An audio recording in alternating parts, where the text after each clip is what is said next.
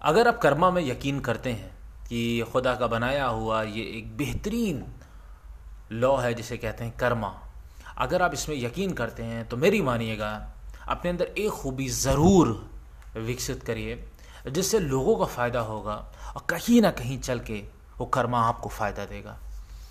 खूबी ये अपने अंदर लानी है कि आप जेनुनली किसी की तारीफ़ करिए।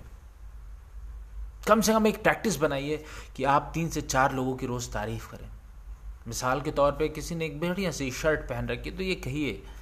आपको ऐसा लगा कि वो शर्ट अच्छी है तो आप कहिए कि यार वेल आपने बहुत अच्छा आपके ऊपर ये शर्ट बहुत अच्छी लग रही है। या किसी ने कुछ भी किसी के अंदर देखिए वो अगर आपको थोड़ा सा भी बेहतर लग रहा है वो चीज़ तो उसकी तारीफ़ करिए। इससे होगा क्या?